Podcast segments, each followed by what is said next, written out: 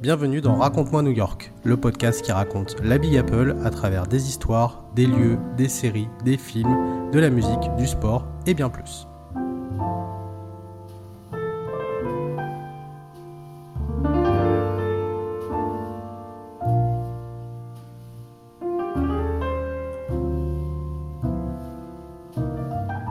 Bonjour à toutes et à tous et bienvenue dans Raconte-moi New York épisode 28. On espère que vous allez bien, que vous passez un bel été, euh, chaudement bien sûr, parce que nous avons quand même un petit épisode caniculaire euh, sympathique. Euh, donc on espère que vous n'êtes pas trop chaud, que vous vous hydratez bien et surtout que vous prenez soin des gens qui sont autour de vous.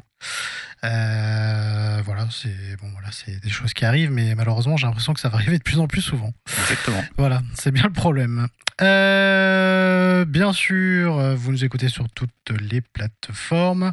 Euh, on vous remercie encore une fois de votre fidélité. On remercie Adèle qui était notre précédente euh, invitée. on a eu pas mal de retours sur cet épisode-là. Ça a bien plu. Donc tant mieux. là, nous allons être deux ce soir. ça fait un petit moment d'ailleurs qu'on n'a pas été deux à faire un épisode. Et vous entendez sa douce voix, Fabien, qui est avec moi. Salut Fabien. Ma, ma voix suave que j'entretiens en fumant des clopes. Ouais, c'est vrai, c'est vrai, c'est vrai. Tu pourrais peut-être même chanter du, du, jazz ou du blues, peut-être. Ah, peut-être. ouais, c'est jamais, hein. Pourquoi Le jouer euh, peut-être, mais le chanter, euh, non. Non, bon, bah écoute. Euh, sachez d'ailleurs que l'épisode sur le jazz arrive, puisque j'ai commencé à, à rédiger tout ça. Donc euh, voilà, on sait qu'il y a certaines personnes qui l'attendent. Donc euh, ne vous inquiétez pas, euh, il arrive. Qu'est-ce que je voulais dire d'autre? Bah, Comme d'habitude, hein, si vous aimez le podcast, n'hésitez pas à le commenter, à le noter, à le partager également. À le partager surtout le partager surtout. Et on est euh, dispo, euh, bien sûr, sur euh, bah, les, réseaux sociaux hein, Facebook, Twitter, Instagram et tutti quanti, comme on disait dans les années 70. Bah, écoutez, nous allons nous plonger, bien sûr, dans l'ambiance new-yorkaise. L'ambiance new-yorkaise qui doit être chaude aussi chez eux. Je sais pas, j'ai pas trop vu ah, la météo là-bas. C'est mon actu. Ah, c'est ton actu. Bah écoute, euh, ça tombe très très bien. Euh, bah vas-y, je te laisse en parler du coup. Euh, donc alors, parallèlement à, la grosse vague de chaleur qu'il y a chez nous, il y a une grosse vague de tempête à New York en ce moment. Ah, pas mieux. en fait, j'ai vu ça sur Insta en fait en plein de gens le plein de gens partageaient ça dans le métro en fait des inondations monstres. Alors surtout dans le New Jersey. Ouais. et euh, mais en fait le métro de New York est totalement inondé et en fait ça coulait de partout. Euh, donc euh, ah oui. alors je, sais que moi j'ai déjà connu enfin je suis pas allé à New York beaucoup de fois mais j'ai connu deux orages là-bas et c'est quelque chose. Alors c'est des orages de un peu de bord de mer donc ça arrive très vite bien sûr. Il fait noir, mais noir euh, très vite. Et puis ça, bah, ça tombe comme, euh, comme jamais. Et puis en fait, en fait, toutes les rues s'inondent très très vite. Les égouts s'inondent. Et puis euh, dans le métro, c'est un carnage. Donc c'est. Bah voilà, c'est un autre phénomène extrême chez eux. Eux, c'est la pluie, nous, c'est le, c'est le chaud. La chaleur, voilà, c'est ça. Je pense que ça va pas aller en s'arrangeant. Ça va être de, pire en pire. on entend malheureusement de plus en plus souvent. Ouais. Et donc, euh, donc voilà. Donc, euh, nous, on souffre de la chaleur. Euh, ils souffrent. ils, ils, souffrent. ils souffrent autrement. Et on va profiter pour faire un petit, un, petit big up à, à tous les pompiers en ce moment, surtout dans le sud-ouest. Oui, c'est vrai. alors, euh, on enregistre, on est le 19 euh, juillet, pour info. Euh, alors moi j'habite à Nantes et Fabien habite à, à Troyes. et moi j'ai eu la vague de chaleur, enfin j'ai eu la grosse chaleur hier où on a atteint un pic à 42 degrés. Toi je sais pas combien tu as eu aujourd'hui. Je crois que c'était 41 mais en plus il y avait du vent. Ouais. Il y avait du vent chaud en fait. Ouais bah pareil, pareil, pareil, horrible horrible. horrible. Et voilà. Donc, euh, et malheureusement, je pense que ça va arriver de plus en plus souvent. Je pense que dans pas longtemps, la Bretagne, la Normandie et le nord de la France, ça va être euh, l'Eldorado pour tous les Français. Euh, oui, oui, parce que c'est là où il fera certainement le plus frais à l'avenir, malheureusement. Quant à moi, alors une nouvelle un peu plus réjouissante. Vous savez que New York, et d'ailleurs euh, on en parle assez souvent, hein, parce qu'on a reçu quand même pas mal d'invités euh, qui en parlent et qui sont expatriés, euh, notamment à New York. Euh, New York veut avoir son Little Paris. Euh, vous connaissez bien sûr des quartiers, hein, on en parle assez souvent, que ce soit Little Italy, que ce soit Chinatown. Euh, hein, voilà, on en parle quand même très souvent. Et ben là, il y a des euh, Français, donc des expats, euh, qui veulent créer un petit Little Paris, hein, donc euh, une petite Little France, bref. Et euh, c'est l'idée de Léa Perret euh, avec euh, des amis à elle qui dirige Coucou, qui est une, école de française, de française du coup à New York. Et du coup, alors j'ai j'ai pris ça sur le site de RFI.fr, hein, toujours important de citer ses sources. Et Léa Perret qui dit euh, l'idée c'était de donner vraiment aux francophiles et aux francophones de New York à la fois la communauté française, mais aussi la communauté américaine qui est très friande euh, de choses françaises, un quartier dans lequel se retrouver et apprécier tout ce qui euh, est proche de la culture donc française et donc de tout ce qu'on peut offrir. Alors vous allez me dire, bah oui, mais où euh, exactement? Parce qu'il y a quand même pas mal de choses. Alors, eh ben, c'est ce qu'elle dit. Euh, dans ce quartier, euh, il y a plusieurs commerces français. Il y a notamment des magasins de fringues, il y a des restos, il y a des cafés. Et donc, elle dit, quand on essaie d'expliquer aux gens où on est situé, on n'est pas exactement à Soho. C'est un peu plus à l'ouest. On n'est pas exactement à Nolita, c'est plus au nord. On n'est pas non plus à Little Italy, c'est à l'est. Et on n'est pas à Chinatown non plus, qui est au sud. On est dans une petite enclave. Donc, euh, donc voilà, pour expliquer un petit peu où c'est. Donc euh, voilà, ils veulent recréer un petit truc euh, français là-bas. Donc euh, voilà, je trouve ça plutôt euh, plutôt marrant. C'est vrai que oui, des commerces euh, français à New York, il y en a quand même pas mal. Et des expatriés, euh, il y en a évidemment pas mal aussi d'ailleurs que nous saluons. Il faudrait demander s'ils font un petit pari, est-ce qu'ils amènent une euh, petite Anne Hidalgo avec? Est-ce qu'ils emmènent des vélib? Des vélib avec Des des, vélib, des trottinettes. Des, vo- des voies de bus de, des voies de bus de 10 mètres de large. Ouais, ouais, ouais, des voies de bus et puis euh, qu'est-ce qu'il y a d'autre? Il y a déjà des rats. Euh, Oui, c'est vrai. C'est vrai, Donc, vrai. euh, Euh, non, non, bon, je sais pas ce qu'ils peuvent apporter d'autre, mais euh, mais voilà. En tout cas, donc ces Français veulent recréer un, petit quartier français. Voilà, je trouve ça, je trouve ça plutôt pas mal. Je trouve ça plutôt plutôt amusant. Euh, voilà donc pour les news et bien sûr à la fin de l'épisode, comme d'habitude, nous allons. euh, ah, ça fait rire Fabien. C'est le. C'est ma blague qui me fait rire. Ah, d'accord. la petite mini, la mini Anne Hidalgo avec ses. Bah, ses non, par contre, ils peuvent faire un- une statue, pourquoi pas Ils peuvent faire une statue tu sais que moi, dans ma ville natale, de. il y a une statue d'Anne Hidalgo. Ah non, non, non. Euh, à Nogent-sur-Marne, du coup, qui est ma ville natale, dans le 94, il y a une statue de Carla Bruni. C'est vrai. Eh oui. Je sais pas si. Voilà. Je sais pas si c'est de la chance ou. Ah bah écoute, euh, voilà, mais il y a une statue de, de, de Carla Bruni là-bas. Voilà. Et pourquoi là-bas Elle est Donc, pas- euh, pas de là-bas en plus? Ah non, non, non, pas du tout. C'était mais, pour faire euh, plaisir à, à son Bah mari écoute, à l'époque. euh, le, le maire euh, était UMP, machin, tout Voilà. ça, donc assez proche de Sarkozy. Euh, Il y a un petit quartier. Alors c'est après nous, euh, enfin nos gens, c'est euh, quand même, euh, il y a quand même beaucoup d'immigrés italiens qui étaient là et tout, donc euh, il y a quand même une histoire avec, euh, notamment avec euh, euh, le roman des Rital avec euh, merde, j'ai oublié son son nom. Euh, Cavana, voilà. Euh, les Taravella, tout ça, enfin bon. Et donc, euh, voilà, l'Italie a quand même une, une grande place à, à nos gens, Carla Bruni étant d'origine italienne. Euh, d'ailleurs, je crois qu'elle est née en Italie, d'ailleurs, si je dis pas de bêtises, ou les- semble, je oui. sais plus. Voilà, mais en tout cas, il y a une statue là-bas de Carla Bruni, donc pourquoi pas avoir une statue d'Anne Hidalgo là-bas à New York hein, c'est Eh. pas- Est-ce qu'il vaut mieux avoir une statue de Carla Bruni ou une statue de Nicolas Sarkozy? Ah, alors ça, euh, c'est une bonne question. Eh ben écoute, on va lancer le sondage sur euh, sur Instagram. Les gens vont pas comprendre, mais euh, bah écoute, on va on va, On va dévie, tout de suite, voilà. D'ailleurs, petit aparté, la dernière fois, on vous a demandé si vous étiez pour. Mm. euh, du contenu euh, payant ou pas, Euh, vous avez été une majorité à dire non. Euh, voilà, merci euh, beaucoup aux, aux- aux rats euh, qui ont été- Je plaisante bien évidemment.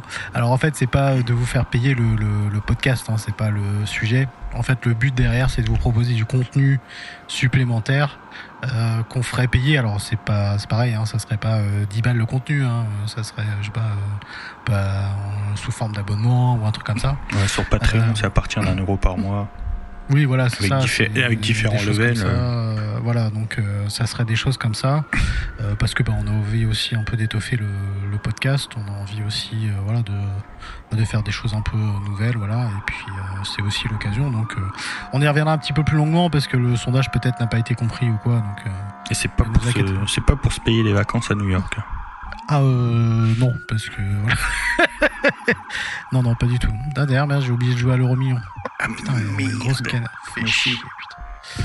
Merde. J'ai pris un goal géant l'autre fois, là, et euh, j'ai pas gagné les 40 000 balles non plus. Dommage. Allez, écoutez, en tout cas, si on gagne à l'euro million, euh, si l'un de nous gagne, en tout cas, si moi je gagne, euh, sachez que euh, j'emmènerai Fabien avec moi et on pourra présenter le podcast de là-bas. On fera un live. On fera un live. voilà. On pourra faire autant de live qu'on veut d'ailleurs. bon, trêve de conneries. On va aller, euh, euh, maintenant dans le vif du sujet. Et notre cher Fabien, du coup, a repris sa plume ce soir pour cette, euh, ce nouvel épisode. Ce soir d'ailleurs, ou ce matin, ou cet après-midi, tout dépend quand est-ce que vous écoutez le podcast. Fabien, du coup, je te laisse présenter le, le thème du coup de ce Oui, je l'ai un peu, podcast, 28e épisode. ouais, je l'ai un peu teasé sur, euh, sur- Insta à l'instant. Donc, euh, en fait, j'ai écrit la fameuse deuxième partie de l'histoire de New York. Et oui, Euh, eh oui. donc, on avait, on avait fait la première partie au mois de décembre. Euh, Euh, oui, exact. C'était. c'était lequel épisode Je ne sais je, je crois que j'avais plus. noté. Ah, j'ai pas noté le numéro, mais ouais, c'était, c'était dans les dix premiers, même pas. Oui, c'était dans les dix premiers, oui. Oui, exact. Exact.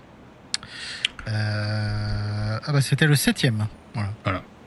Voilà, L'histoire de la Nouvelle-Amsterdam, d'ailleurs, c'est Exactement, ouais, parce qu'on s'était arrêté. euh, dessous. je vais faire, je vais faire un petit, un petit résumé. Alors là, je, euh, je vais faire sur une période euh, un peu méconnue. C'est-à-dire quand vous écoutez des podcasts, regardez des, des reportages ou lisez des ouvrages un peu, un, un peu généraux, c'est une partie qui est un peu, qui est un peu euh, esquivée en fait dans, l'histoire de New York. C'est toute la période qu'à partir d'un moment où les Anglais reprennent la ville et euh, à peu près au, au quart du 19e siècle.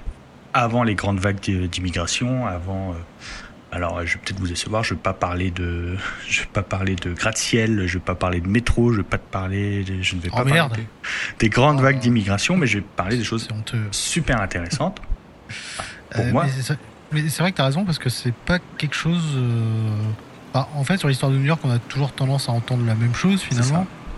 Et c'est vrai que ça, cette période-là, effectivement, euh, on a l'impression que c'est un peu, euh, c'est un peu zappé. Alors, je sais pas pourquoi. Alors, ouais, parce que hier. Peut-être que euh, tu as la j'ai- raison, mais ouais. c'est quoi? C'est parce que. J'ai- j'ai- bah, en fait, j'ai écouté un podcast hier, euh, pas pour euh, noter les informations, parce qu'il était quasiment, euh, il était quasiment écrit. Euh, C'était pour voir euh, comment, la personne articulait ça. Et en fait, euh, voilà, elle passe directement de la prise par les Anglais à ouais, la, la, la, la moitié du, du 19e siècle, donc quasiment presque 200 ans d'histoire euh, un peu zappée, alors qu'il y, a eu, euh, Mm. il y a eu des événements très importants. Alors pourquoi? Euh, Pourtant, ça quoi? Pas. pourtant, ça concerne un peu la France, justement. Ouais, bah. Euh, Peut-être pour Parce aller. que euh, 200 ans, c'est long quand même. Ouais, 200 ans, c'est long, effectivement. Et il y, a, il y a aussi une grosse partie où, en fait, je dirais, il se passe pas grand-chose, c'est que la ville n'évolue pas. Ça, Ouais. j'en- parlais. Mm. Euh, nous, on veut que ça, voilà, que ça évolue, que ça construise, ça construise des gratte-ciels, parce que c'est vrai, New York, on a envie de parler des gratte-ciels, on a envie de parler du métro, on a envie de parler de, Mm. de toute la culture, et ça, c'est une période un peu pauvre, mais bah, voilà, je vais commencer. Voilà, cas, c'est quand même un peu inédit parce que ça n'a pas l'habitude d'être traité. Donc, euh, Voilà, alors j'ai essayé, euh, je suis pas allé plus dans le fond du. Vraiment à fond, sinon on en, a- on en aurait pour 4 heures. J'ai pas envie de faire une histoire de New York en 10 épisodes. Euh, voilà, si je pense qu'on va la faire en 3 ou en 4. Mhm. parce que parce qu'après c'est vraiment très technique. Il y a des choses où je le dis, je, je passe parce que ça concerne pas New York à 100%, donc je, je, préfère passer. Mais voilà, je, m'attarde vraiment sur des, événements très importants qui ont fait New York, en fait, qui sont très importants pour New York. Et sans ces, événements-là, New York n'aurait jamais existé, enfin pas sous la forme euh, sous laquelle on la connaît maintenant. Euh, donc on parlait du, du, premier épisode, et dans le premier épisode, on s'était quitté en 1664, mhm. donc lors de la prise de la colonie de la Nouvelle-Amsterdam, donc l'ancienne New York, par les Anglais. Alors, euh, pour résumer vite fait, donc, euh, on a vu que c'était un navigateur italien, Giovanni Verrazzano, pour le compte du Royaume de France, qui a fait part de la découverte de la baie de New York. Mais à l'époque, le roi, c'est François Ier, il est occupé à faire la guerre en Italie, donc ça n'intéresse pas d'aller là-bas. Ensuite, Henry Hudson, un navigateur anglais, qui pour le compte de la République des Provinces-Unies, donc la mondialisation, hein, c'est pas nouveau, hein, déjà à l'époque, oui, non. tout le monde travaillait où, où il voulait, donc Hudson y rapporte à ses supérieurs qu'une colonisation elle est possible. Et ces deux navigateurs, à la base, ils cherchaient euh, le fameux passage du Nord-Ouest, donc euh, un passage pour, euh, pour traverser l'Atlantique et rejoindre directement la Chine.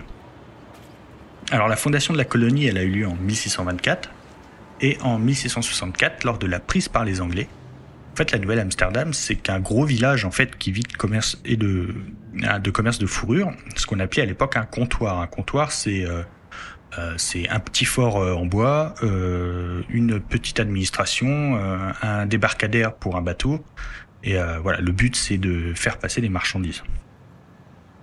ensuite, nous avons aussi vu que les Néerlandais ont laissé un héritage dans l'histoire de New York, que ce soit dans la toponymie, donc dans les noms, ou ce goût du commerce que New York a toujours eu.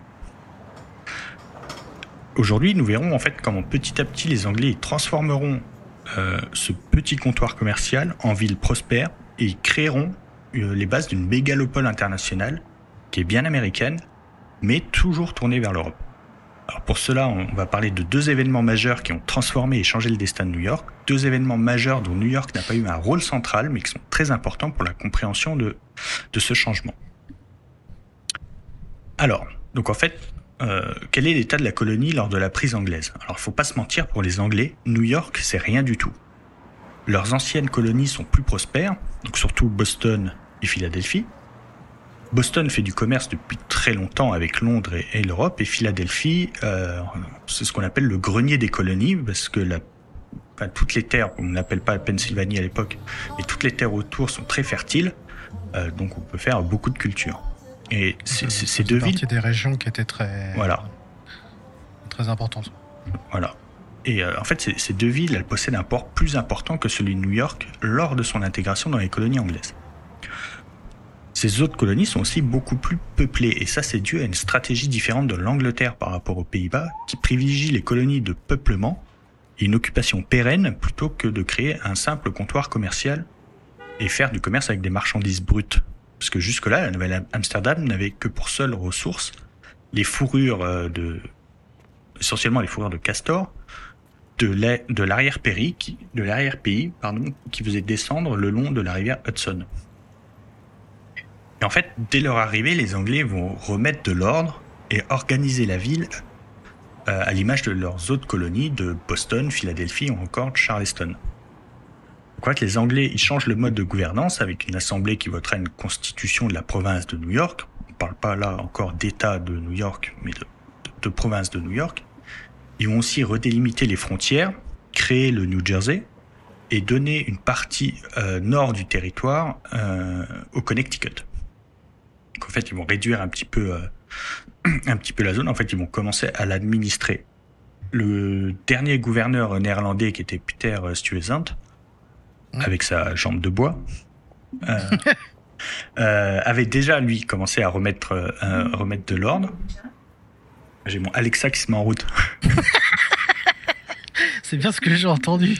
Je fais au début, c'est quoi? C'est la voix de sa femme? Je fais non, c'est trop robotique ça. Stop Alexa.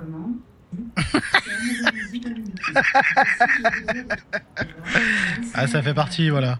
Ah, vous savez quoi? Et Vous savez quoi? Je vais même pas le couper ça parce que je trouve ça drôle. Et ça arrive plus. Ouais, voilà. ah, puis ça a mis en route la musique. Oh putain. Bon bah vous voyez, ça c'est un peu le- les, les aléas du bah, du podcast, voilà. Oh. Et puis bah des fois, euh, voilà, des fois c'est ce que ça fait. D'ailleurs, je sais pas pour vous, mais des fois aussi euh, Siri euh, sur Apple, des fois vous vous dites rien, ou vous dites un truc mais complètement insignifiant, ça vous c'est un truc de fou. Là, c'est les choses qui arrivent, t'inquiète. Il va falloir faire un peu de montage là. Y a pas de problème. Ouais, on était où à, euh, à 20 minutes. Ouais, c'est ça, à peu près à 20 minutes. Euh, Ah. J'en étais où, moi Délimiter les frontières avec le New Jersey, donner une partie euh, euh, au Connecticut, raccourcir, Peter, Stu euh, Peter Stuyvesant, euh, qui avait déjà commencé à mettre de l'ordre. Voilà. Euh, mais les Anglais, en fait, ils vont euh, exporter un peu leur, leur mode de vie, euh, leur mode de gouvernance et euh, leur justice, etc. Alors, en arrivant, ils vont également changer les noms. Donc, on passe de la Nouvelle-Amsterdam à New York. Mais le territoire de Brooklyn actuellement deviendra Kings. Le territoire à l'est deviendra le Queens. Toujours garder euh, son, son Ça nom. n'a pas changé. Voilà. Euh, et l'actuel Staten Island sera Richmond. Les Anglais, ils vont aussi mettre. Comme la raclette. Comment? Comme, comme- comme la raclette. Pardon, Ouais, désolé. Désolé. Parce que j'ai failli dire un com, et puis je me suis dit non, je. je, je vais pas le dire. Non. Euh, alors, ils vont aussi mettre fin à la rivalité avec euh, la colonie de. de. euh, c'était New Orange. Non, pas New Orange, c'était. je je l'avais pas noté. Bon, l'actuelle Albanie, en fait. Mhm. Et ils vont tout transférer à New York. Parce que les Néerlandais, en fait, ils se tournaient beaucoup vers l'intérieur des terres pour commercer avec les Indiens. Et en fait, les Anglais, ils veulent faire de New York une ville plutôt tournée vers le monde. Un, petit exemple, euh, un peu comme au Moyen Âge, seul New York aura le droit de moudre le grain pour toute la province et d'installer des moulins. En fait, euh, au, Moyen Âge, ça, se- faisait beaucoup. Euh, seul le seigneur avait le droit de, de détenir des moulins, et donc là, ce sera la même chose. Si vous voulez euh, faire de la farine, il faudra aller à New York avec votre euh, grain pour faire, euh, pour faire de la farine. Et en fait, la farine, c'est euh, le symbole du début de la diversification du commerce de New York. Et d'ailleurs, il apparaît toujours sur le sceau de la ville, sur le drapeau de, de New York, pour regarder au centre. Vous avez deux colons habillés à la hollandaise, et on peut distinguer en son centre un moulin avec des tonneaux qui sont en fait des tonneaux de farine et deux castors pour les fourrures de castor. Ah, c'est vrai. C'est vrai. Euh, la ville va également devoir se diversifier parce que jusque-là, euh, voilà, je l'ai déjà dit, ça ne faisait venir que des fourrures des terres intérieures. Et euh, je parlais aussi que ça servait d'entrepôt pour le cabotage, donc des, des colonies un petit peu plus au sud, la Virginie par exemple. Mm. Et en fait, ça c'est une partie un petit peu occultée de, de l'histoire de New York. C'était en fait une plaque tournante pour la traite des esclaves. Donc en fait, euh, New York euh, était le plus gros, euh, je mets des guillemets, un entrepôt d'esclaves Mhm. de l'Amérique du Nord en fait. Il y avait énormément d'esclaves, déjà dans la société new-yorkaise, mais aussi sur, il y avait des gros marchés aux esclaves à New York. Et c'était aussi un repère de pirates et de corsaires. Ça pareil, c'est une partie. Euh, alors on s'imagine plus les pirates et les corsaires dans les Caraïbes. Ouais. Voilà, et, mais il y avait énormément de, de pirates et de, et de corsaires. Donc, il y avait énormément de tavernes aussi à, à New York, et euh, ce qui posait aussi pas mal de, de petits soucis. C'est pour ça que les Anglais, euh, ils ont essayé de, de remettre de l'ordre euh, là-dedans. Parce que vous imaginez Mhm. les pirates, de l'alcool, etc. Ça fout le bordel. voilà, tous, les c'était, po- tous les poivrons ensemble, de toute façon, ça fait jamais bon ménage. voilà, ça ressemble à la Bretagne. Voilà. Voilà. Petite Voilà. blague, hein, nos amis bretons. Ouais. Bisous. J'en connais beaucoup en plus.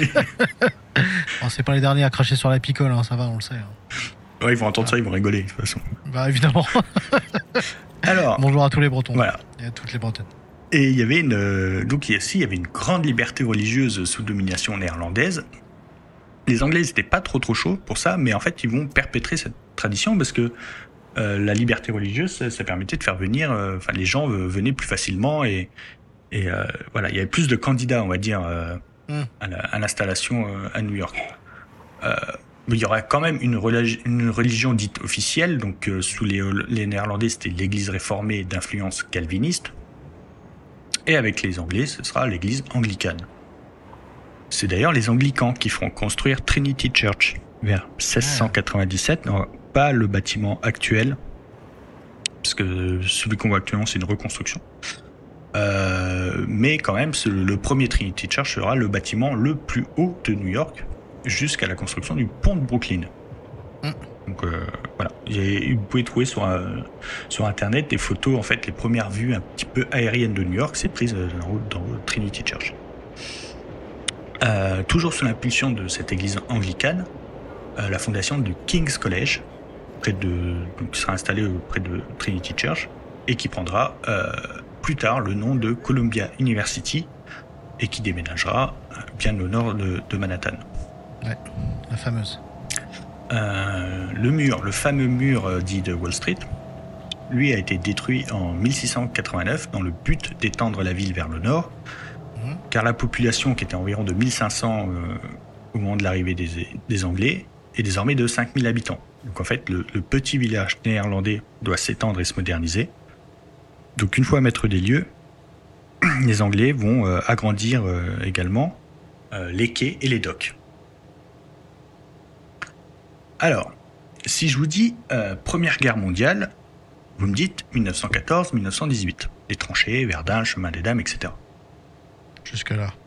Mais si je vous dis que la première véritable guerre mondiale a eu lieu 150 ans plus tôt, hum. vous allez me dire, il est fou. Ouais. Parce qu'en fait, ce qu'on appelle la, première euh, guerre mondiale a pour le nom la guerre de 7 ans, qui, comme son nom l'indique, a duré 7 ans. voilà.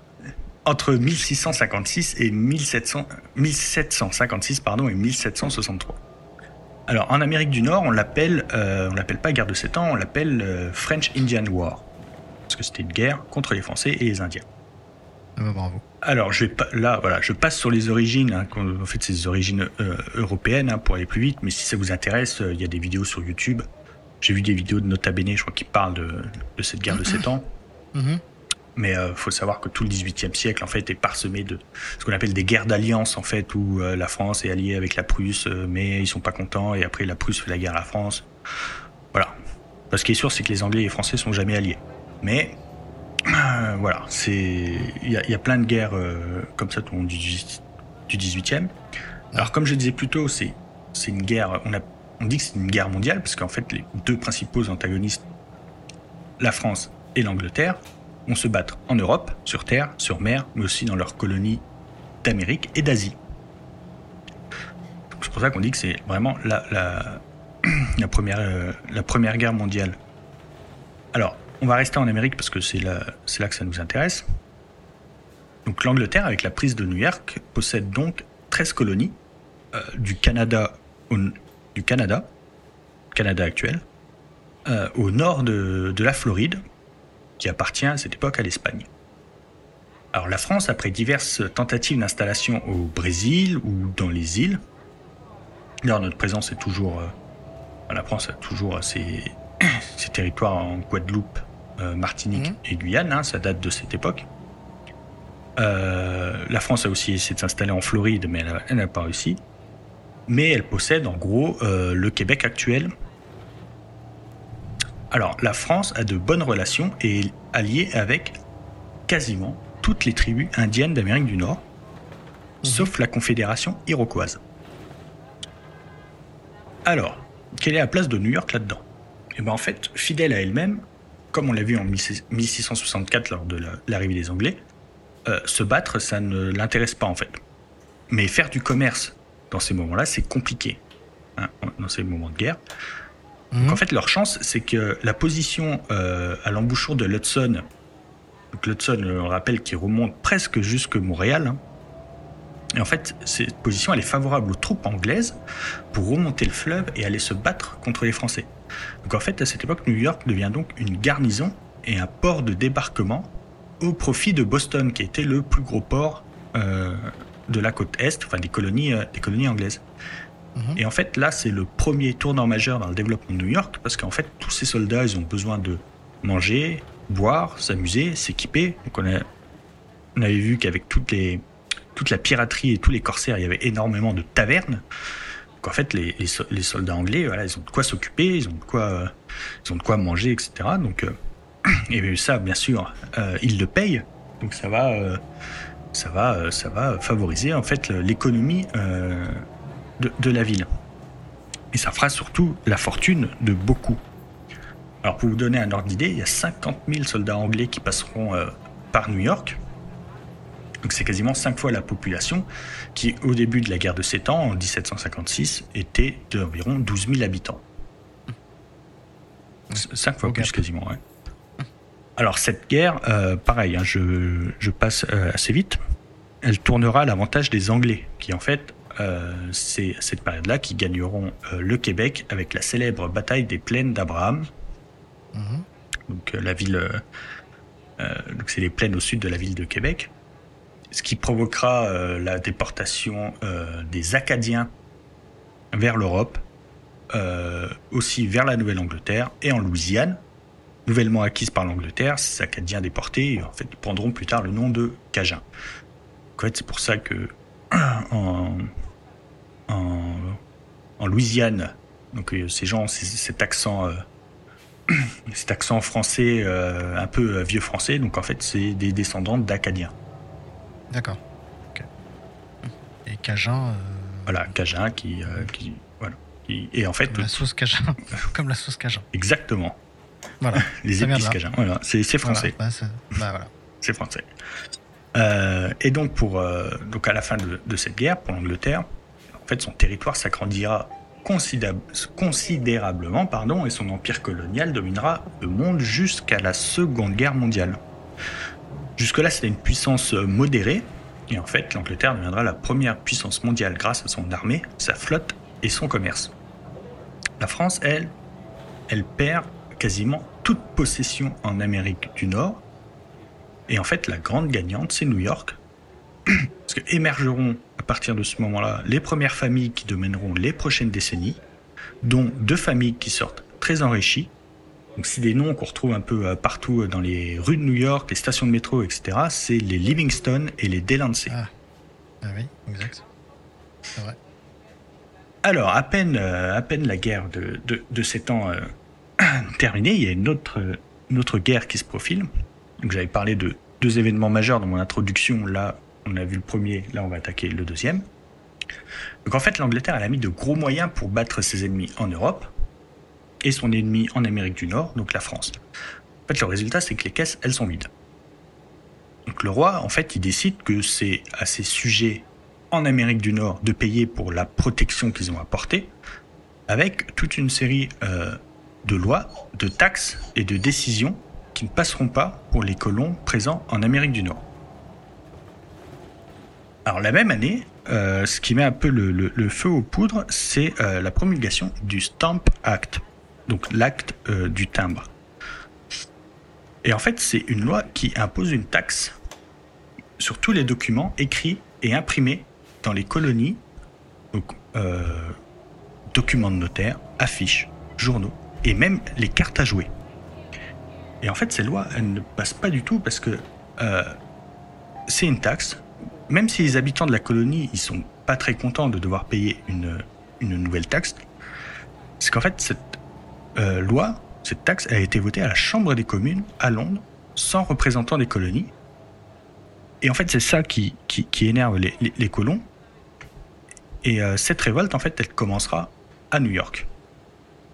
Alors, les New-Yorkais ne sont pas anti-taxes en général. Il existe déjà différents impôts sur les importations, les exportations. Euh, ils savent que, que c'est nécessaire au commerce, ça protège le commerce.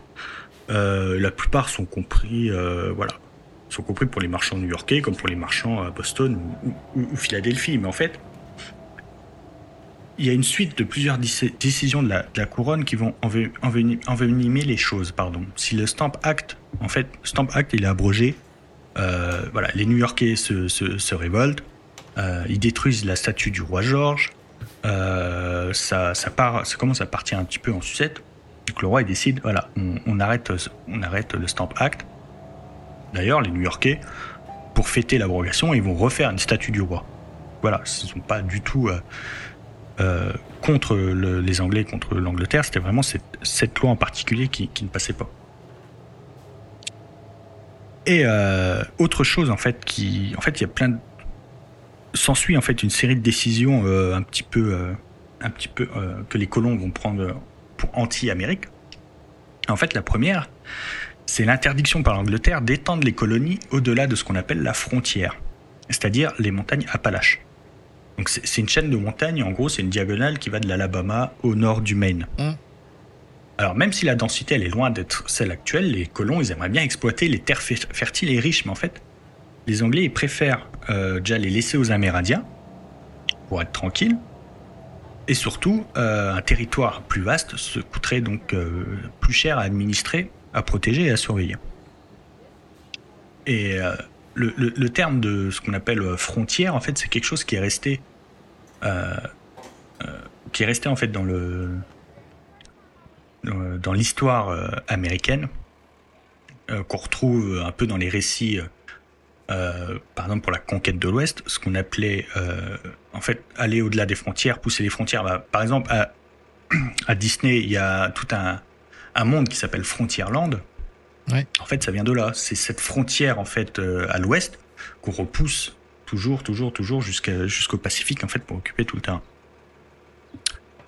Euh, et donc toujours dans le dans le domaine du territoire, le traité de Paris qui met fin à la guerre de 7 ans a fait perdre, donc je l'ai dit, la totalité des terres à la France en Amérique du Nord, sauf que l'Angleterre décide de lui restituer.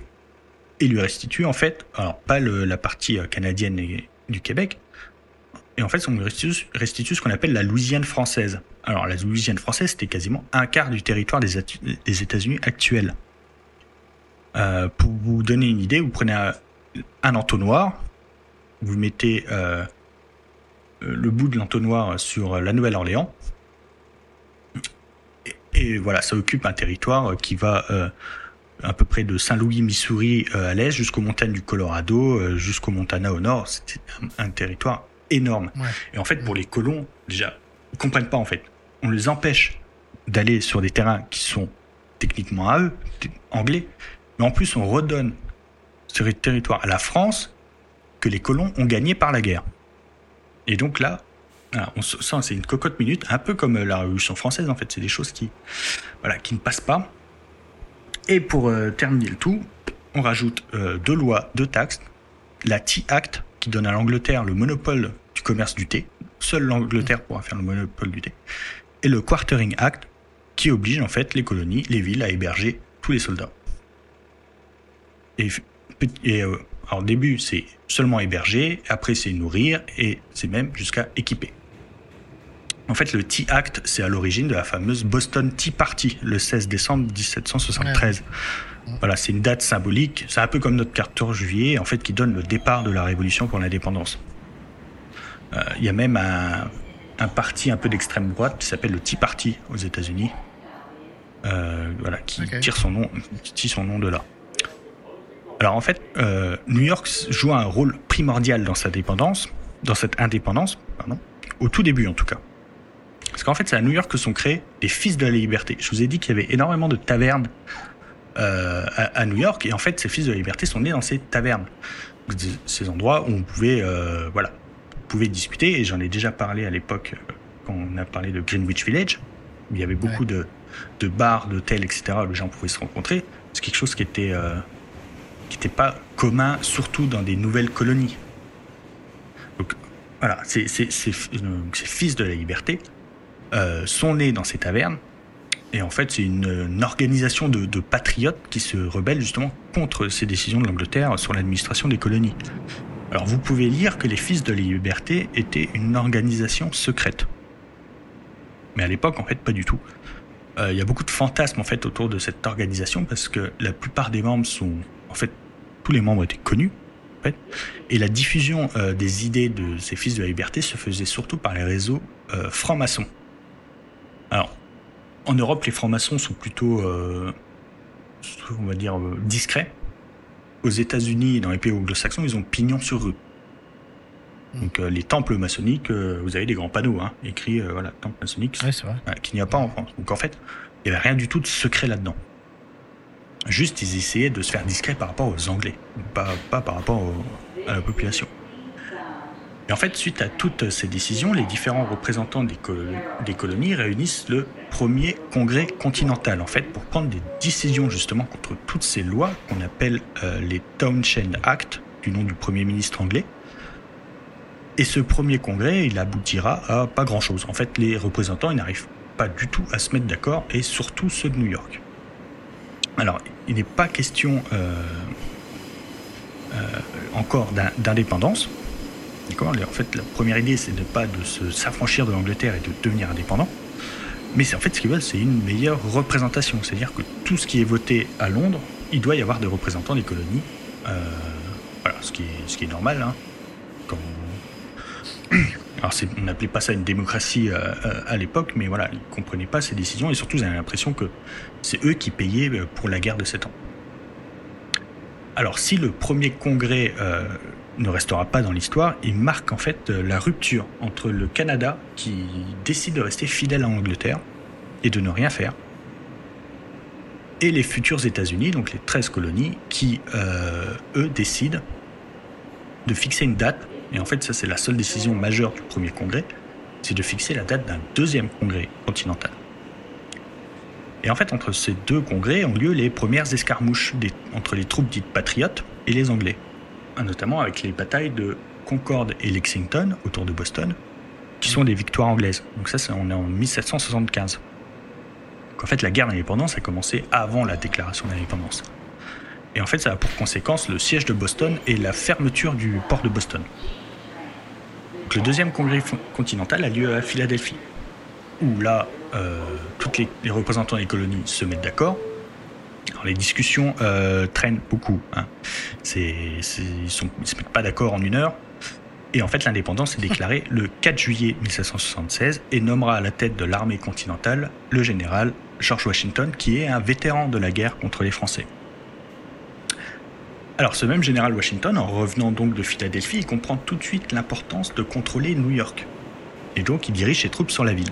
Il la fortifie et y prend position euh, au sud de Brooklyn, donc un peu au nord de, Coney Island.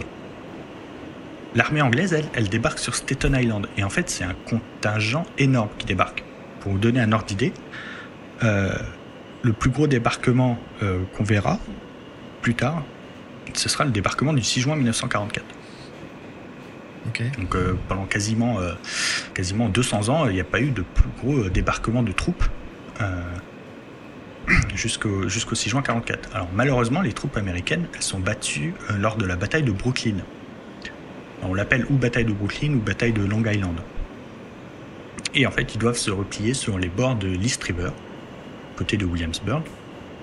Et en fait, là, le général Washington, il va prendre en fait euh, toute son aura et on va dire tout son, tout son prestige euh, dans une manœuvre, c'est-à-dire qu'il fait traverser ses troupes de nuit pour rejoindre Manhattan et ensuite se replier vers Philadelphie via le nord de Manhattan et redescendre par le New Jersey actuel. Donc nous sommes en 1777 et la guerre est déjà finie pour New York, qui sera occupée jusqu'à la fin de la guerre et la victoire euh, donc des patriotes américains. Et donc pendant cette période, pendant euh, cette période d'occupation, la ville connaîtra deux énormes incendies en fait qui ont détruit euh, un tiers de la ville. Alors c'est des incendies un peu accidentels, hein, c'est pas dû aux batailles. Mhm. Euh, mais si vous avez joué à Assassin's Creed euh, le 3, il me semble, euh, on voit qu'une partie de, New York est détruite par un toute la partie ouest est détruite par un incendie. En fait, c'est parce que ce, jeu se passe pendant la guerre d'indépendance, hein, justement. Oui, c'est ça. Alors donc, la, guerre se termine, la guerre d'indépendance se termine avec le traité de Paris en, en 1783 un nouveau pays est né, les États-Unis d'Amérique. Et New York euh, est choisi comme capitale, un peu naturellement, parce que c'est le plus gros port, parce que ça devient la plus grosse ville, c'est une position stratégique centrale. Et donc on décide que ce sera la, nouvelle capitale, donc pendant un court moment, hein, de 1789 à 1790. Ensuite, elle sera transférée cette capitale à Philadelphie. On a installé le gouvernement sur le lieu de l'ancien fort qui a été bâti par les Néerlandais. C'est actuellement c'est à la place de l'actuel musée national des Amérindiens qu'on voit dans Ghostbusters 2 à la fin. Ah, le musée, en fait, c'est le musée national des Amérindiens. Et donc euh, ici, il y avait un bâtiment qui accueillait tout le gouvernement. George Washington donc, est élu le premier président des États-Unis et fait son discours d'investiture à l'hôtel de ville de New York, qui à l'époque était euh, à Wall Street, à l'emplacement euh, de ce qui a été remplacé par le Federal Hall à Wall Street.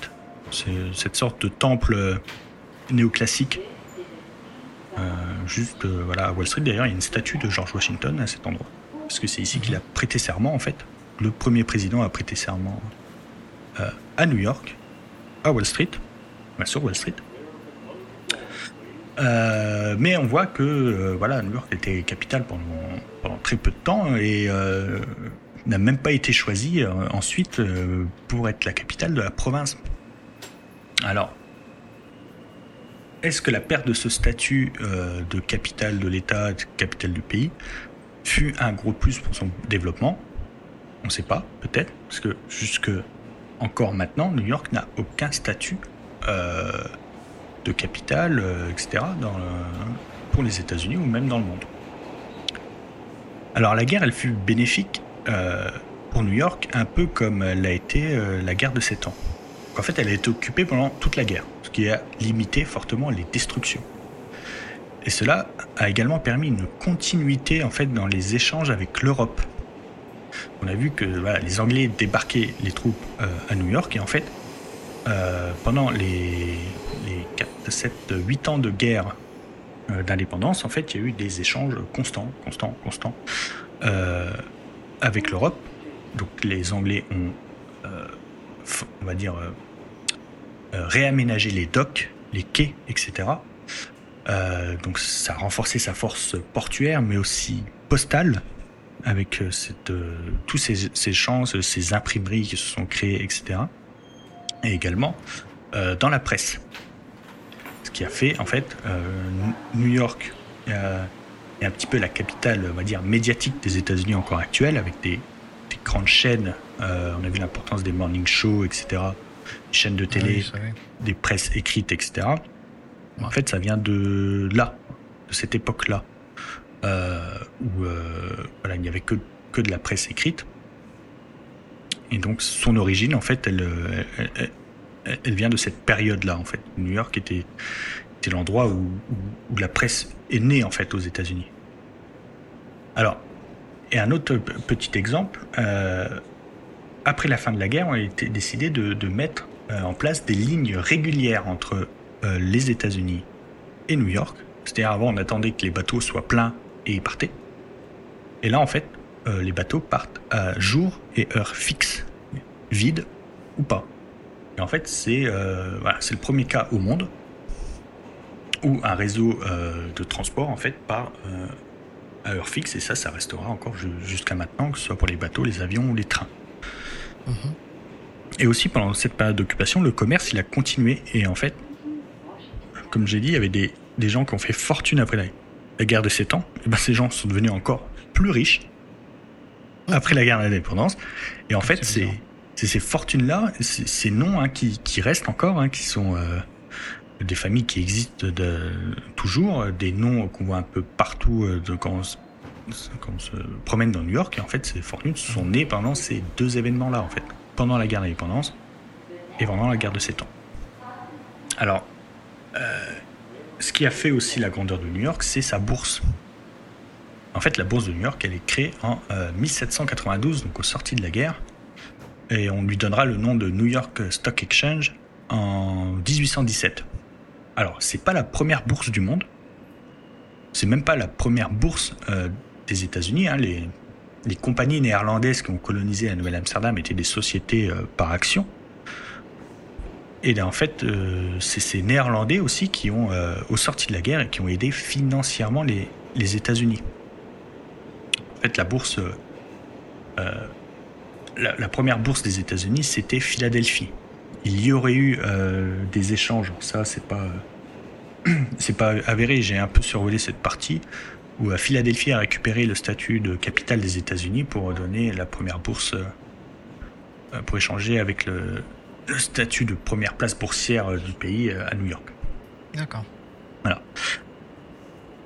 Alors, un autre événement majeur qui là est un événement, euh, dire pas international, hein, qui n'est pas une guerre, et qui a participé au développement majeur de la ville, et même d'une partie, euh, d'une grosse partie des États-Unis, c'est la création du canal Erie, qui sera euh, inauguré et terminé entre 1825 et 1829.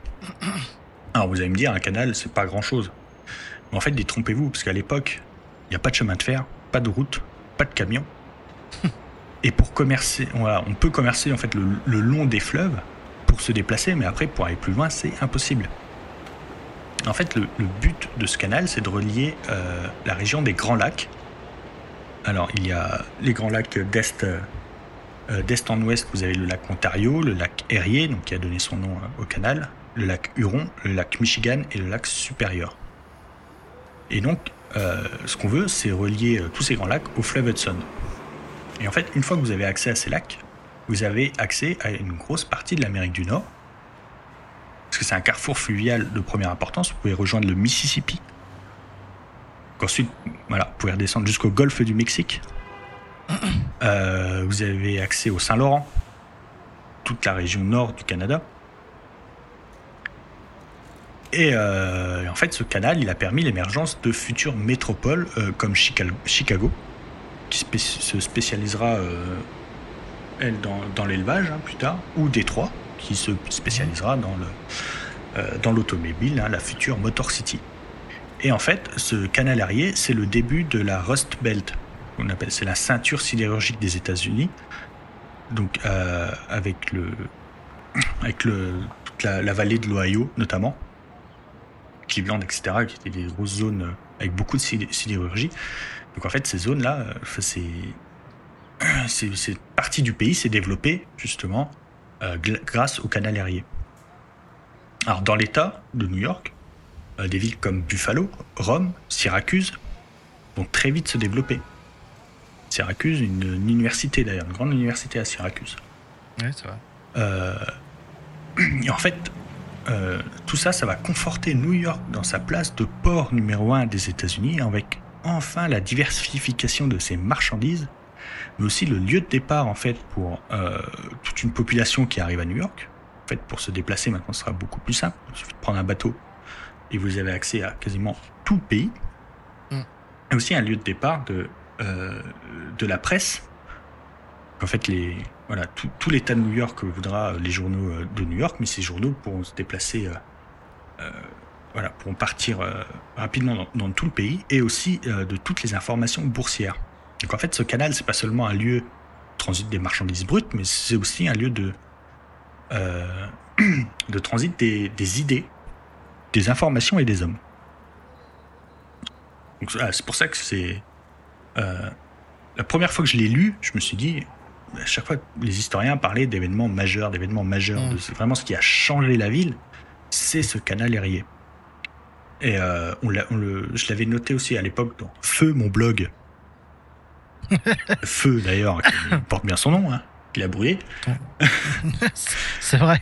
Euh, sur, euh, j'avais écrit sur, je crois que c'était East, Village, je crois, il me semble, tout le quartier de Bowery, et en fait, où la plupart des maisons, on va dire, de bourgeoises sont apparues justement après l'inauguration du canal aérien. Donc en fait, il y avait déjà des grosses fortunes, mais en fait, là, il y avait énormément de marchandises qui passaient, le commerce était florissant, et en fait, ça a permis l'émergence de nouveaux quartiers. Et justement, à partir de, ce, de cette construction de la carrière, et plus rapidement euh, qu'après la guerre de Sept Ans, ou après la guerre d'indépendance, ou même après la prise par les Anglais, le développement massif, on va dire, et tellement rapide de la ville est parti de là, en fait de la construction du, du, canal aérien. Et aussi ce qui va de pair donc avec la création du canal, et ça on en a, déjà, parlé dans d'autres épisodes, c'est ce qu'on appelle le, plan des commissaires de 1811. Alors sous, ce nom un peu barbare se cache en fait un plan d'urbanisme qui va révolutionner la ville. Parce que jusque-là, les Néerlandais et les Anglais, ne faisaient euh, que de s'étendre euh, au nord de façon un peu archaïque au fur et à mesure que les nouveaux colons arrivaient. Alors là, je ne parle évidemment que de Manhattan. Euh, pour Brooklyn et les autres quartiers, ils auront leur épisode à eux. Je pense, mais à l'époque, de toute façon, tout se concentrait à, Manhattan. Et en fait, euh, jusqu'en 1689, euh, les habitations se concentraient euh, jusqu'au mur de Wall Street. Certains habitants plus fortunés se faisaient construire des fermes au nord, comme Peter Stuyvesant, dans l'actuel Bowery. Mhm. Alors tout le long de, toute l'île de Manhattan, en fait, qui fait 15 km, n'était pas déserte. Il y avait des vergers, des fermes, des habitations, des petits hameaux, mais en fait rien n'était organisé. Et en fait, ce plan est révolutionnaire en plusieurs points. Alors c'est un plan hypodomien, c'est-à-dire un quadrillage. Alors c'est pas le premier dans l'histoire. Les Romains, en fait, ils fondaient leur ville de cette façon, autour de deux axes majeurs. en fait, ils faisaient une croix. Vous aviez euh, le Cardo, c'était les deux rues principales hein, qui se croisaient en, un point, le Cardo et le Decumanus. Et en fait, ça formait des blocs. Les bastides médiévales du sud de la France, la ville nouvelle de Carcassonne par exemple, vous pouvez aller voir, c'est un plan hippodomien. Euh, la ville nouvelle de Nancy a un plan hippodomien, exactement. Et Vauban l'a utilisé pour euh, toutes les villes neuves, en fait, comme un neuf Brisac. Mmh. Et en fait, à New York, on a tracé euh, donc 12 avenues d'est en ouest, qui partent, qui traversent l'île de Manhattan du nord au sud, et 155 rues, toutes numérotées première avenue, deuxième avenue, troisième avenue, etc.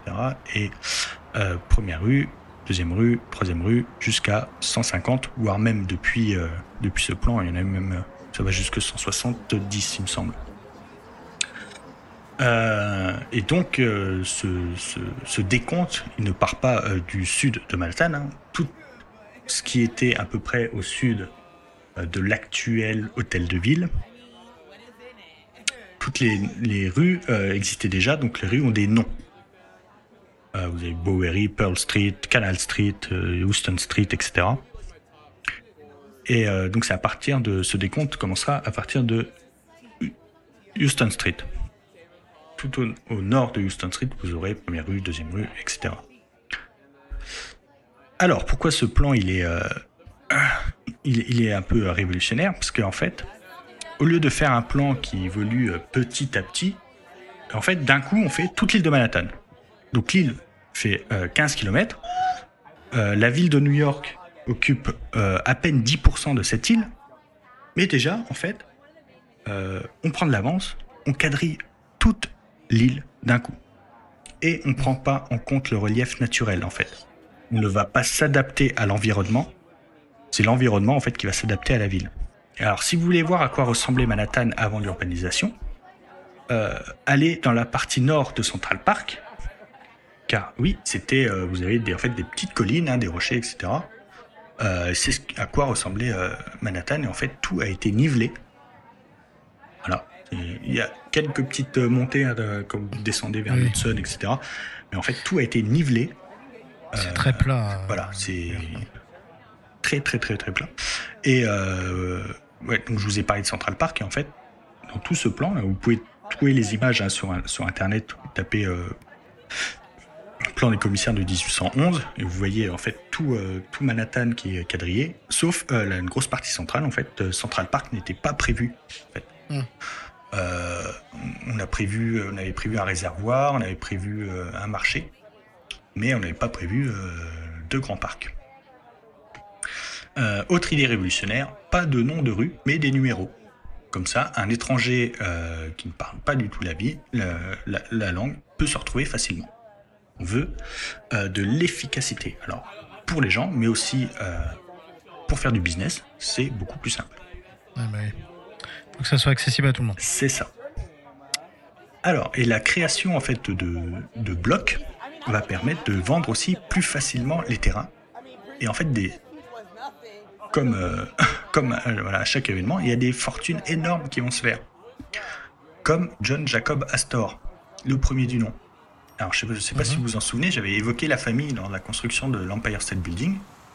Oui, Voilà, l'origine en fait de la fortune des, des Astor, c'est euh, c'est la spéculation. Euh, alors euh, oui, spéculation immobilière hein, dans l'achat et vente de de terrain. Et en fait, une fois que tout est quadrillé, ça permet de planifier des projets immobiliers pour plus tard ou de mieux se, représenter. Avant, euh, on voulait construire, euh, euh, il n'y avait pas d'immeuble hein, à l'époque, quand on voulait construire quelque chose, il bah, fallait trouver le terrain, on ne s'adaptait pas, il pas forcément de rue, pas forcément de route. Là, tout est tracé, on sait où on va exactement. On a les dimensions déjà, etc. Donc, pour, pour planifier les projets immobiliers, c'est beaucoup plus simple. Et une petite particularité, alors qui n'est pas propre à New York, dans certains pays, ça existait aussi, c'est que le propriétaire de terrain peut le louer, le locataire peut construire dessus, être propriétaire du bâtiment, tout en continuant à payer un loyer. Et euh, le propriétaire du bâtiment peut, à son, tour, louer le bâtiment. Donc en fait, le, propriétaire du terrain de, base, hein, forcément le loyer est plus cher si vous avez construit dessus. Euh, lui n'a pas pris de risque, en fait, n'est propriétaire euh, que du terrain n'y a pas de frais, etc. pour le bâtiment et touche l'argent. Et en fait, c'est comme ça que John Jacob Astor va devenir, euh, va devenir le premier, euh, le premier millionnaire de l'histoire des États-Unis. Euh, autre idée de ce plan, c'est en fait comme pour les cités romaines, l'ensemble il va s'articuler autour d'un axe central et cet axe central c'est la 5 avenue une rue perpendiculaire à la, à la 5e avenue aura donc euh, deux noms. Un exemple, la 42e rue sera la 42e ouest à l'ouest de la 5e, la 42e mhm. est à l'est de la 5e. Alors, l'organisation spatiale de la ville, en fait, elle va de pair aussi avec une stratification sociale. Passer d'un petit village néerlandais de 1500 habitants à une ville destinée à devenir la plus grande ville du monde va forcément donner lieu à des disparités et ces disparités existent toujours aujourd'hui. Alors, sous domination néerlandaise et anglaise, comme j'ai dit, New York était un entrepôt d'esclaves très important. Il y a toujours eu beaucoup, beaucoup d'esclaves à New York. Et lors de la guerre d'indépendance, ceux qui ont combattu pour les indépendantistes et pour l'indépendance des États-Unis seront affranchis. Et c'est à ce moment-là aussi que New York devient un haut lieu de l'abolitionnisme. Et en fait, diverses lois sont votées pour affranchir petit à petit ces esclaves et en fait, c'est à partir de ce moment que vont naître à New York les quartiers communautaires, bien avant les grandes vagues d'immigration euh, européenne qu'on verra euh, dans un autre épisode. Alors, avec la fin de la guerre d'indépendance et la facilité avec laquelle les Anglais euh, ont pris New York, et dont les Américains n'ont jamais réussi à la reprendre, il est décidé de fortifier et de mieux défendre la ville avec, avec la construction de forts. Alors, il est difficile de s'imaginer euh, une ville de New York fortifiée. Alors, faut pas s'imaginer des hautes murailles euh, médiévales, mais plutôt des forts protégeant l'entrée, euh, les entrées de baie. Parce qu'en fait, la principale menace, elle vient de la mer. Alors, il y a eu plusieurs vagues, hein, parce que ça paraît, je ne veux pas m'étendre dessus. Il y a une autre guerre qui a éclaté entre les États-Unis et l'Angleterre. C'est la guerre de 1812, ou alors on l'appelle la deuxième guerre d'indépendance. Je ne vais pas m'étendre dessus, parce que comme vous en doutez, c'est les États-Unis qui ont encore gagné. voilà. Et donc, en fait, les forts, les forts les plus connus sur New York, en fait, vous les connaissez.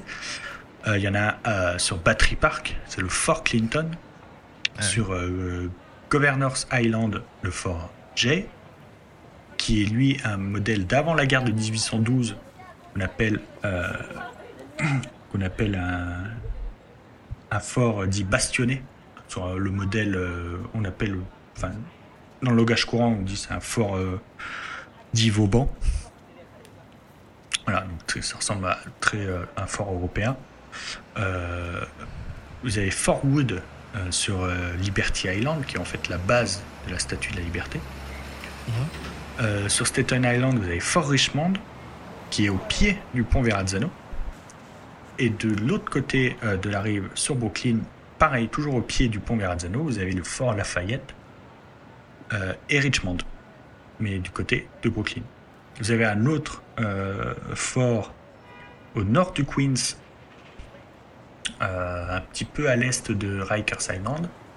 même deux forts, hein. c'est des forts qui protègent la baie. Vous avez également un fort au niveau du pont George Washington au nord de Manhattan, qui s'appelait Fort Washington, tout simplement. Et tout le long de l'Hudson, en fait, vous avez énormément de. Il y avait énormément de forts, dont un euh, très célèbre à West Point. Donc, euh, on a créé l'académie militaire euh, autour. Donc, en fait, New York, c'est une ville très, très fortifiée, avec différents styles de, différents styles d'enceinte militaire, mais voilà, c'est des forts qui existent toujours. Certains ont, un petit peu sont détruits, notamment tous ceux au nord euh, sur les actuels euh, autour du pont George Washington, ces forts n'existent plus, mais tous les forts qui gardaient l'entrée des baies existent toujours. Vous pouvez les visiter.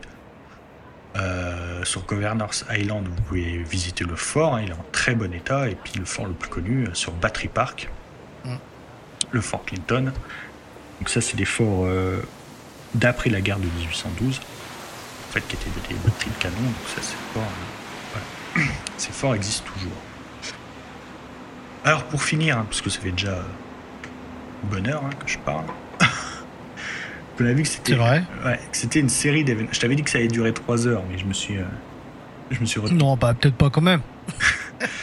Donc on a vu qu'il y avait une série d'événements euh, majeurs hein, qui ont permis le développement de New York, des événements pas forcément connus du grand public, que qu'on parle pas souvent dans les reportages, etc.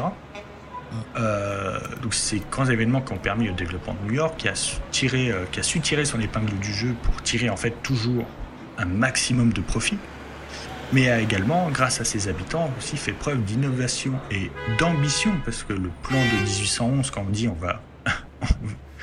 il n'y avait pas d'équivalent en termes de taille de ville, on va dire on va euh, urbaniser toute l'île de Manhattan, c'est du jamais vu à l'époque. C'est une ambition folle. Ils vont créer aussi le premier port mondial, la première place boursière euh, au monde et bientôt la plus grande ville du monde. Et donc au niveau national, déchargée de toutes ces charges politiques, elle sera la capitale euh, économique, mais aussi un centre de presse influent et on le verra pour plus tard, une capitale culturelle de premier plan. Alors, je vais revenir sur quelques points que j'ai évoqués euh, juste pour s'amuser en fait, alors les remettre dans le contexte actuel. Et je vais parler de la Constitution. Donc euh, j'ai pas Constitution des États-Unis, donc qui a été adoptée en 1789, pour vous montrer à quel point elle est toujours d'actualité. Donc là, je, m'éloigne un petit peu de New York, mais c'est quelque chose que, j'ai remarqué, euh, que j'avais remarqué il y a déjà quelques années, mais avec les événements actuels, ça fait toujours, ça a fait écho. Donc en fait, les pères fondateurs des États-Unis, ils ont été fortement marqués par la guerre d'indépendance et la toute-puissance de l'Angleterre. Mais, le mieux, en fait, je vais vous donner des exemples. Euh, le premier amendement de la Constitution, je ne vais pas vous le lire, en fait, il, protège la presse. Et en fait, ça rappelle euh, le Stamp Act, mhm. qui taxait les journaux et qui empêchait en fait une circulation des journaux. Et en fait, ce premier amendement, c'est euh, sur la liberté de la presse, en fait, qui n'existait pas sous les Anglais. Le deuxième amendement, euh, c'est celui qu'on parle le plus, en fait, c'est celui qui autorise le port d'armes. on dit que le deuxième amendement autorise le port d'armes, mais en fait, c'est celui qui autorise les milices. Euh, car en fait, les milices pendant la guerre d'indépendance, c'est le gros des troupes de la guerre d'indépendance. En fait, les milices, c'est des habitants euh, lambda, en fait, qui prennent les armes pour se rebeller. En fait, cet amendement, en gros, il dit qu'une milice doit être armée tout le temps et prête à intervenir. Et en fait, il faut souligner qu'à l'époque, après la Constitution des États-Unis, après 1789, il n'y a pas d'armée. Donc en fait, en cas d'invasion, c'est la milice qui défend le pays. Et ils avaient aussi tellement peur de,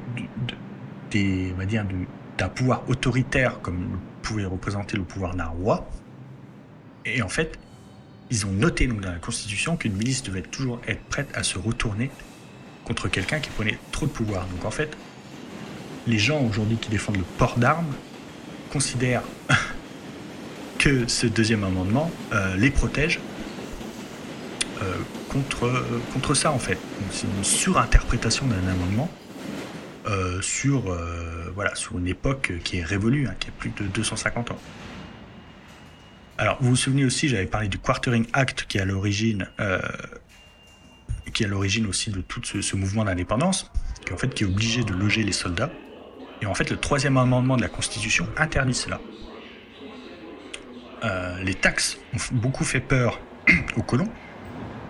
Et en fait, c'est seulement, euh, seulement vers 1930 ou 1940 euh, que l'État fédéral va créer donc le 16e amendement pour percevoir l'impôt sur le revenu, parce que jusque-là, il n'y avait pas d'impôt sur le revenu aux États-Unis. Et dans certains États, il n'y en a toujours pas.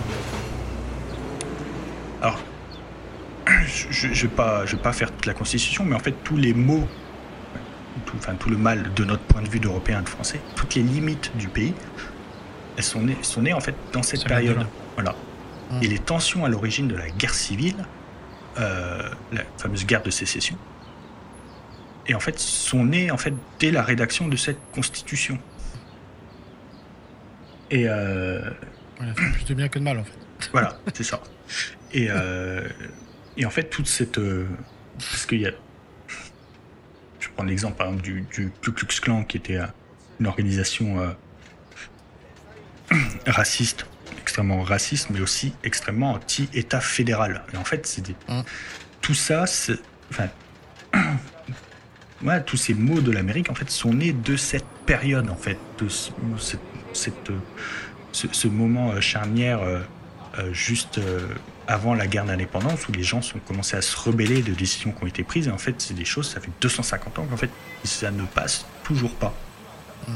Et c'est pour ça aussi que le, le président des États-Unis a un pouvoir euh, en fait très très faible chez lui parce qu'on a voulu justement limiter via la Constitution le maximum de prises de décision en fait qui seraient irrationnelles, de prises de décision qui iraient contre le peuple c'est pour ça qu'en fait, le, euh, on dit toujours que le, voilà, le président a un programme, mais qui n'applique, qui n'est jamais applicable, même avec une majorité.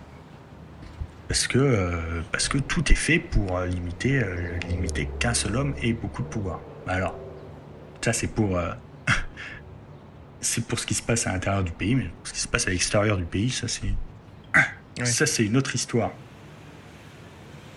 Mais c'est, en tout cas, c'est il y a Enfin, je sais pas si tu as fini, enfin, s'il te reste encore. Non, c'est bon. Euh, je, non je, peux, je peux continuer jusque des. c'est encore 2-3 heures devant, mais on fera un autre épisode. Euh, voilà. Non, non, mais c'était super intéressant. Il y, a, deux trucs que moi je retiens. C'est effectivement là de ce que tu disais euh, avec la Constitution, qui du coup est un peu bah, le, point de départ finalement des, des différents mots de la UX des États-Unis qui sont encore présents, donc ça c'est hyper important.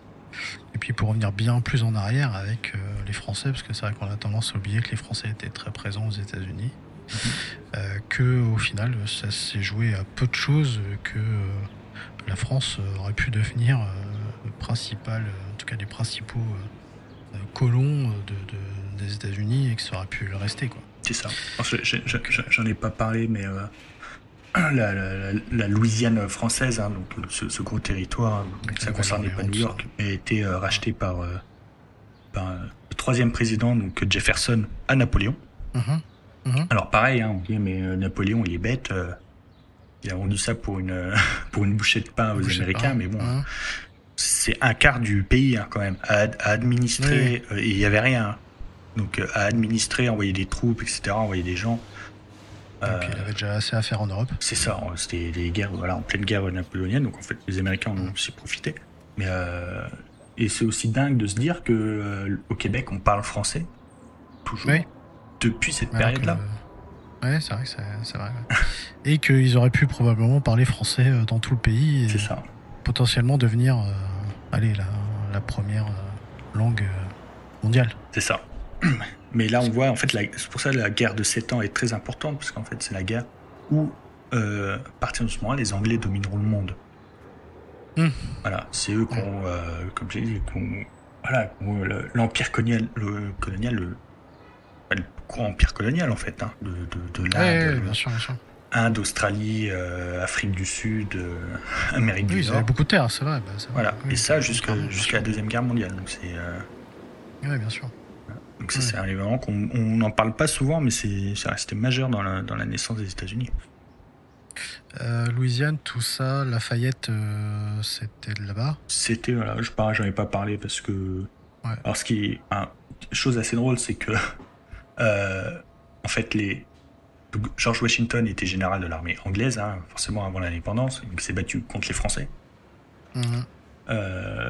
il y aurait une, une légende qui dirait que c'est lui-même qui serait à la base du début des, des faits des tensions, enfin des débuts de la guerre hein, contre les Français, en assassinant un, un, soldat français.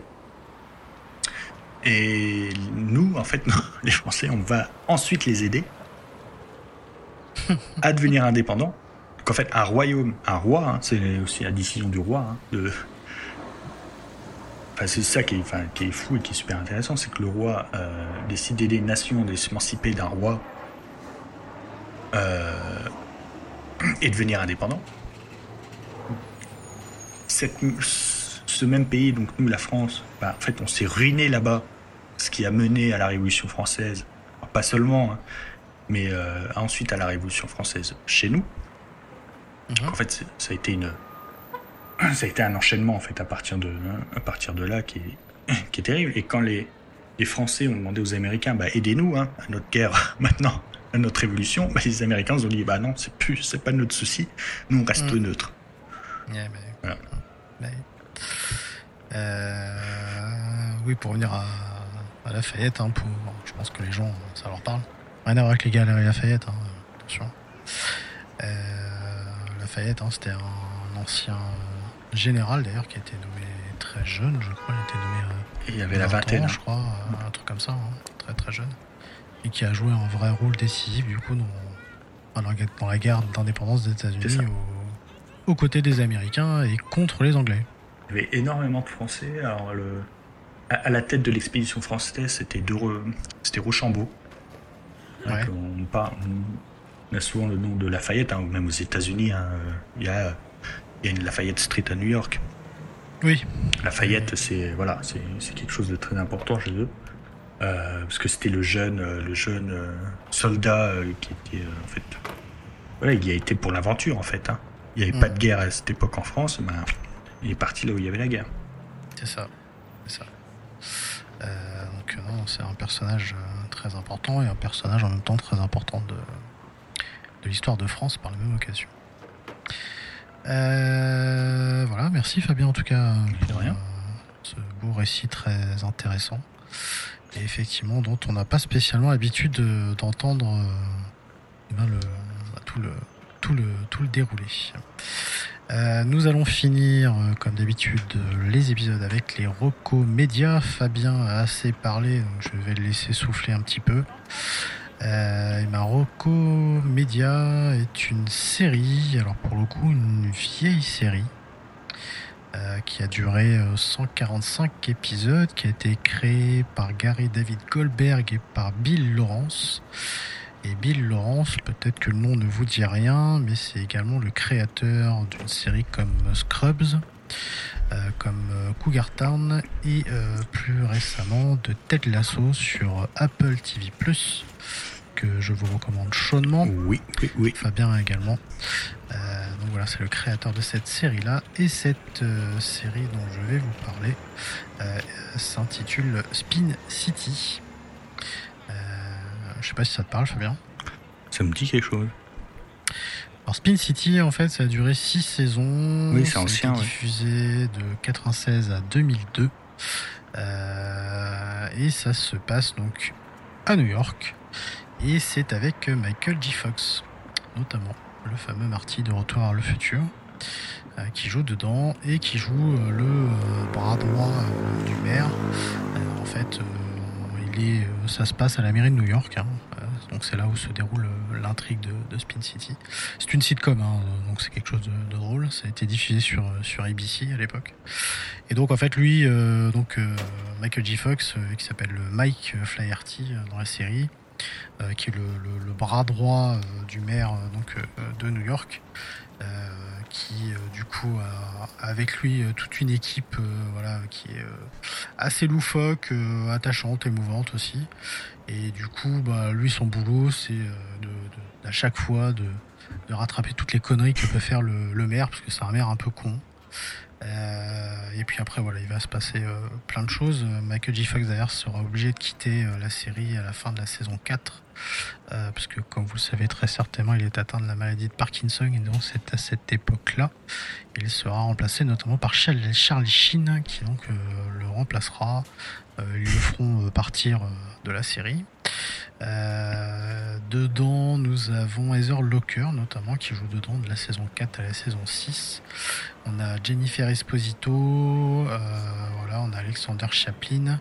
Et euh, à l'époque, déjà, un peu comme Friends, hein, on avait aussi pas mal de guests. Donc, ces guests-là, on avait Alice Milano. on a eu Jimmy Fallon également qui a joué dedans. Donald Trump également a joué dedans. Il a joué son propre rôle. Frankie Muniz également qui jouait la série Malcolm également qui fait une apparition dedans. Euh, il y a les acteurs aussi de Beverly Hills.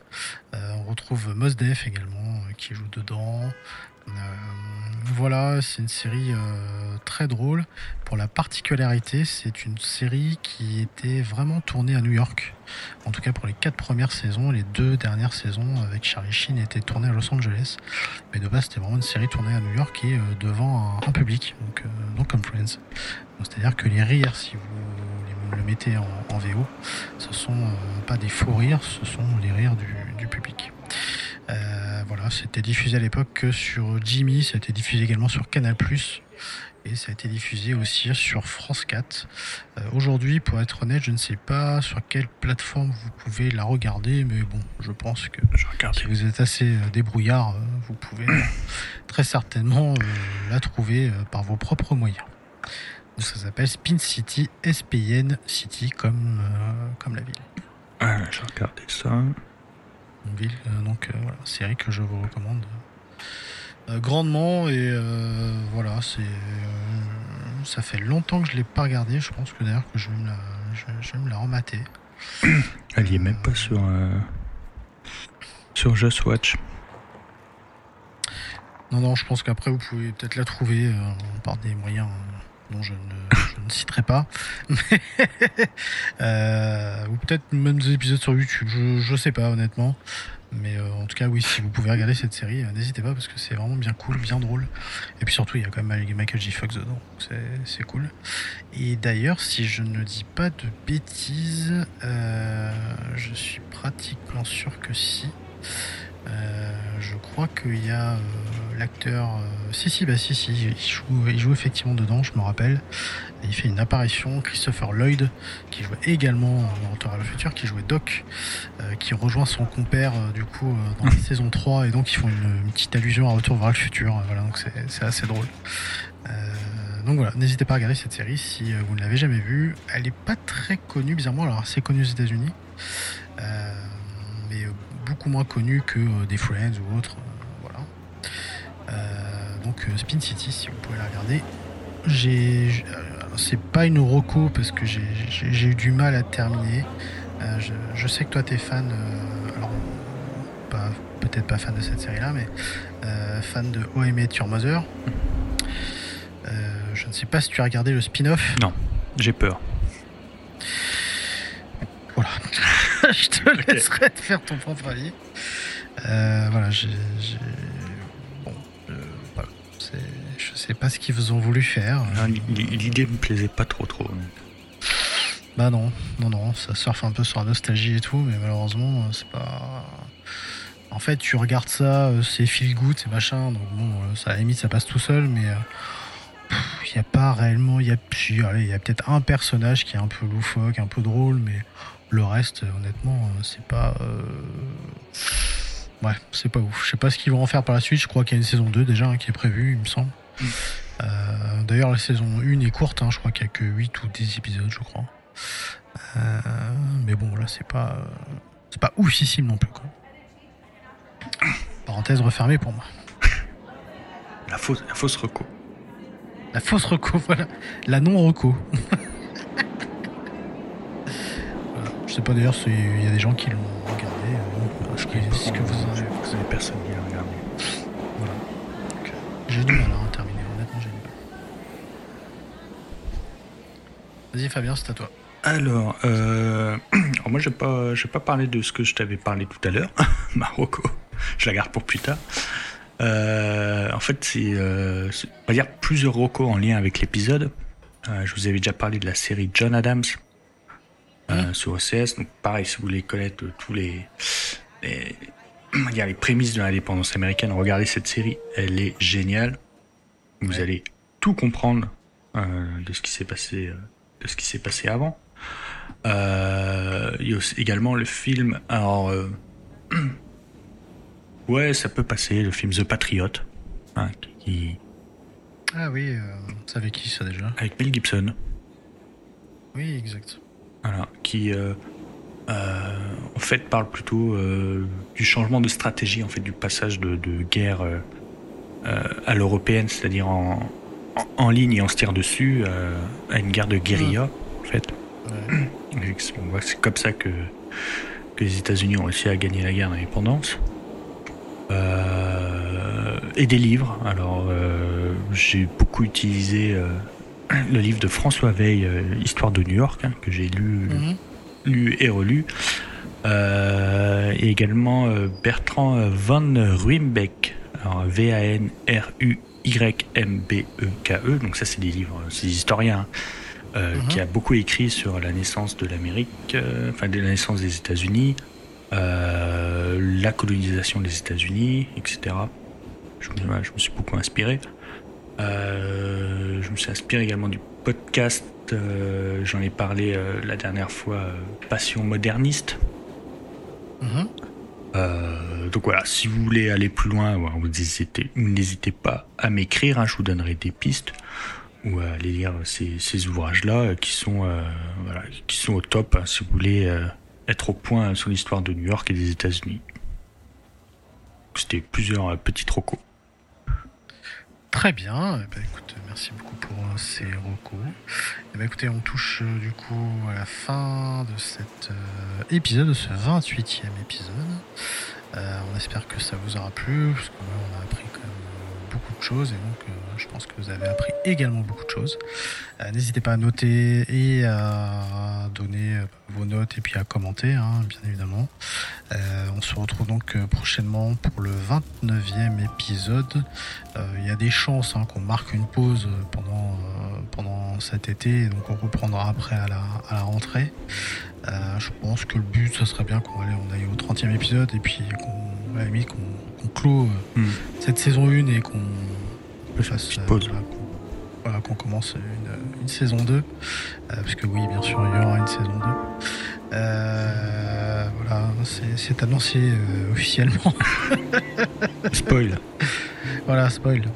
Euh, donc euh, voilà, mais en tout cas, merci encore une fois de votre fidélité. Merci à vous. Euh, voilà, puis bah, nous on se retrouve écoutez, euh, pour le, le prochain épisode. Bonne écoute, à bientôt. Et puis bah, évidemment, euh, vive New York et euh, si vous avez de la chance d'y aller prochainement, et ben, bon voyage et puis euh, surtout euh, profitez bien.